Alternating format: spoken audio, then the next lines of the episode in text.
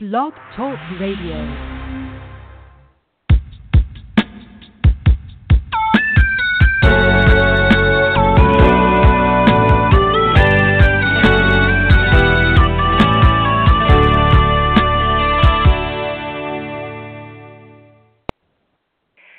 Good morning, good afternoon, or evening, and welcome to Hope for Today.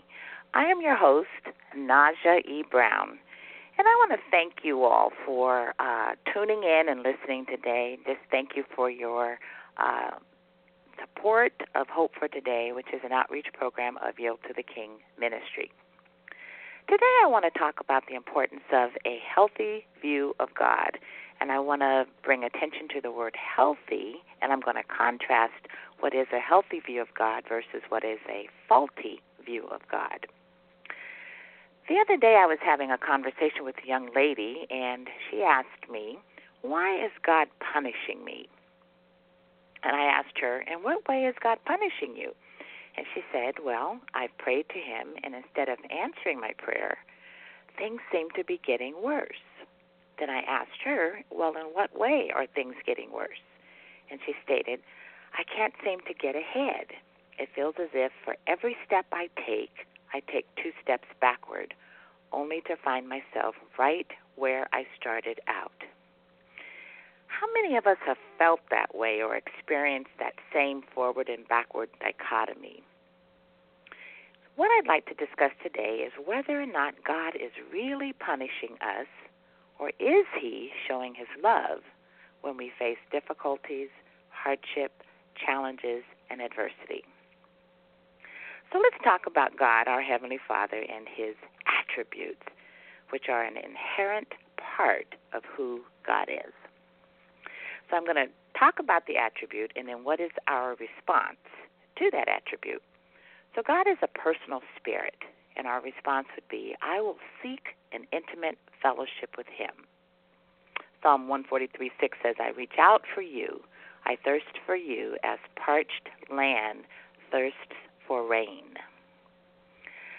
God is all powerful, and our response is He can help me with anything, anything and everything. God has the power to create anything from nothing, according to Psalm 33 6 through 9. He speaks and things happen, according to Psalms 29 3 through 9. His resurrection power is immeasurably great, according to Ephesians 1 19 through 20, and he has power over death. We read we can read that in Revelations 1:18. God is ever present. He is always with me. Psalm 139 says, So where can I go from your spirit? Where can I flee from your presence? If I go up to the heavens, you are there. If I make my bed in the depths, you are there. We can't go anywhere without being in the presence of God. God's continual presence brings contentment. That's what Hebrews 13 and 5 says. And then in Jeremiah 32:17 and verse 27 it says no task is too large or too difficult for him. God knows everything. So, in response to that, I, we should go to him with all of our questions and concerns. Daniel 2:21 says he determines the course of the world events. He removes removes kings and sets others on the throne. He gives wisdom to the wise and knowledge to the scholars. God is also sovereign, and our response to his sovereignty is I will joyfully submit to his will. God controls time and seasons. He's powerfully delivered his people from Egypt. God has dominion over the affairs of people. He has a plan for his people and will carry it out. And God chose his people to become like Christ. And then he chose his people to save and purify them, according to 2 Thessalonians 2.13. God is holy. And our response to him being holy is I will devote myself to him in purity, worship, and service. He disciplines believers to impart his holiness to them. That's what Hebrews 12 and 10 says. And we're going to read a little bit more in Hebrews just to talk about what type of discipline, what does God's discipline look like. Because God is absolute truth, our response is I believe, I will believe what he says, and live accordingly. John 8:31-32 says, "You are my you are truly my disciples if you keep obeying my teachings, and you will know the truth, and the truth will set you free." God is righteous, and our response to his righteousness is, "I will live by his standards." We should live by his standards. God is just, and I want to point this one out. He will always treat me fairly. 2 Corinthians 5 and 10 says, For we must all stand before Christ to be judged. We will each receive whatever we deserve for the good or evil we have done in our bodies. All God's ways are righteous and deserve praise, and He exercises justice toward all humanity. And He will always treat us fairly. God is love, and our response is that he or or just our acknowledgement is that he is unconditionally committed to my well-being. And that's important for us as we talk about whether God is punishing us or whether or not he is loving us to correct us and rebuke us and to train us. He is unconditionally committed to my well-being. He will correct his beloved children according to Proverbs 3 and 12 his eternal plans are motivated by his love, according to Ephesians 1 4 through 5. And God loves his people even when they are faithless. That's according to Hosea 3 and 1. God is merciful. He forgives my sins when I sincerely confess them. Now, this is important. God will never relent from showing mercy to his children. That's according to Psalm 23 and 6. God is faithful. And our response to his faithfulness is I will trust him to always keep his promises.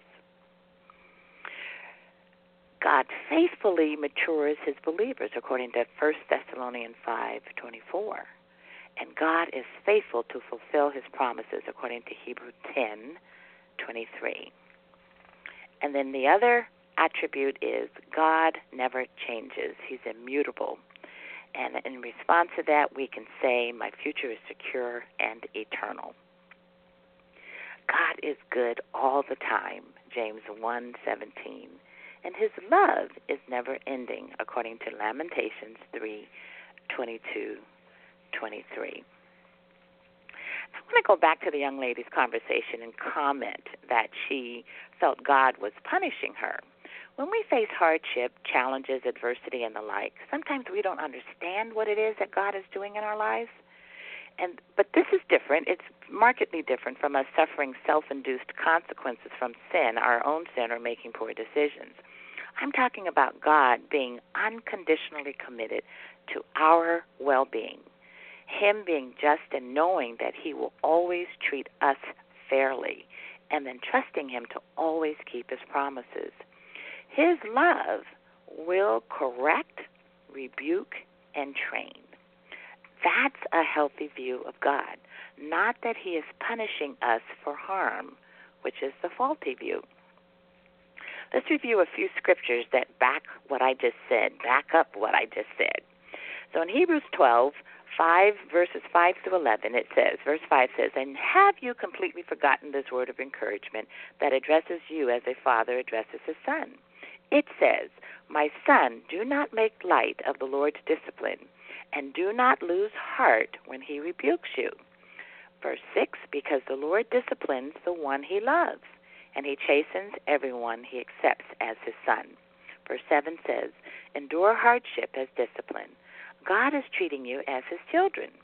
For what children are not disciplined by their father? Verse 8 says, If you are not disciplined, and everyone undergoes discipline, then you are not legitimate, not true sons and daughters at all. Verse 9 says, Moreover, we have all had human fathers who disciplined us, and we respected them for it. How much more should we submit to the Father of spirits and live?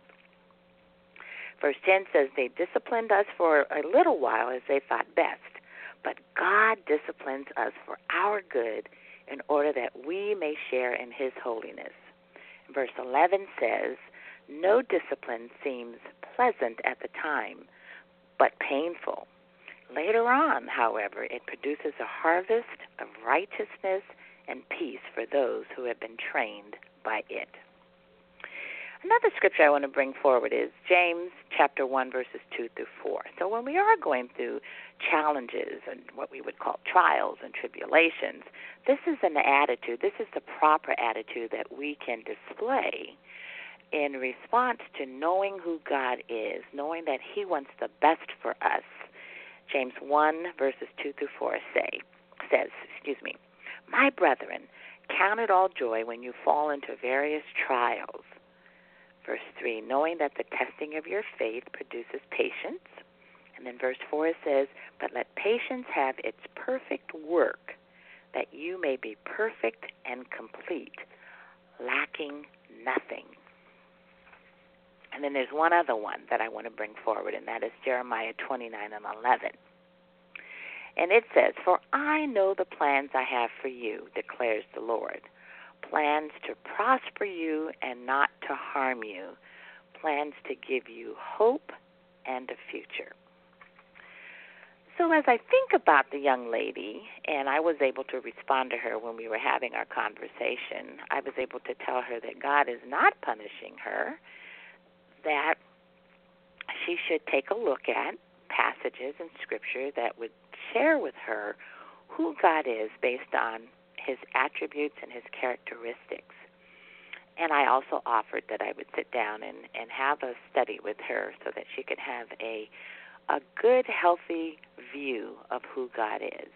I would imagine it'd be very, very difficult to go through this life, to go through this journey, thinking that every time something happens that may not be comfortable or may not be as good as we want it to be, that we're being punished or that God, the Father, this heavenly Father, is sitting on his throne just waiting to drop the hammer on us.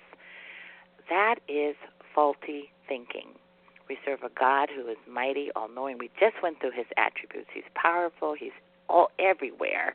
He knows everything. He is sovereign. He's holy. He is absolute truth. He is righteous. He is just. I mean, we can go on and on and on. He is love. He is unconditionally committed to my well being, your well being. He is merciful. He is, I mean, we can go on and on. He is faithful, and we can trust him that he will always keep his promises. And then he never changes. He never changes. So as I think about, you know, uh, this young lady. I have continued to keep her in prayer. I have reached out to her and shared with her uh, Romans 8:35 and 37 through 39, and it says, "Can anything ever separate us from Christ's love? Does it mean He no longer loves us if we have trouble or calamity, or are persecuted, or are hungry or cold, or in danger, or threatened with death? No. Despite all these things, overwhelming victory is ours through Christ who loved us. And I am that nothing can ever separate us from the love. Death can't and life can't. And then it goes on. So I wanted to say when we face hardship, challenges, adversity, and the like, sometimes we don't understand what God is doing in our life. And this is different from us suffering self induced consequences. But I just want to say that God is pruning, molding, shaping, and refining us, and His love will correct us, and it will train us for righteousness. God wants the best for us, not harm. He wants the best for us because of who He is. So, with that, I wanted to say, God bless you. Thank you for joining us.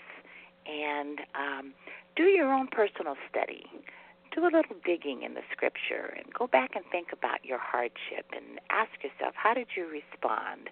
Now that you have a little additional information about who God is based on his attributes, ask yourself, how will I respond the next time I encounter adversity? Will I say that God is punishing me, or will I say that God loves me so much that he's moving me forward to correct, rebuke, and train me for righteousness? With that, say thank you, God bless you, and we'll meet up again in a couple of weeks. Have a blessed day.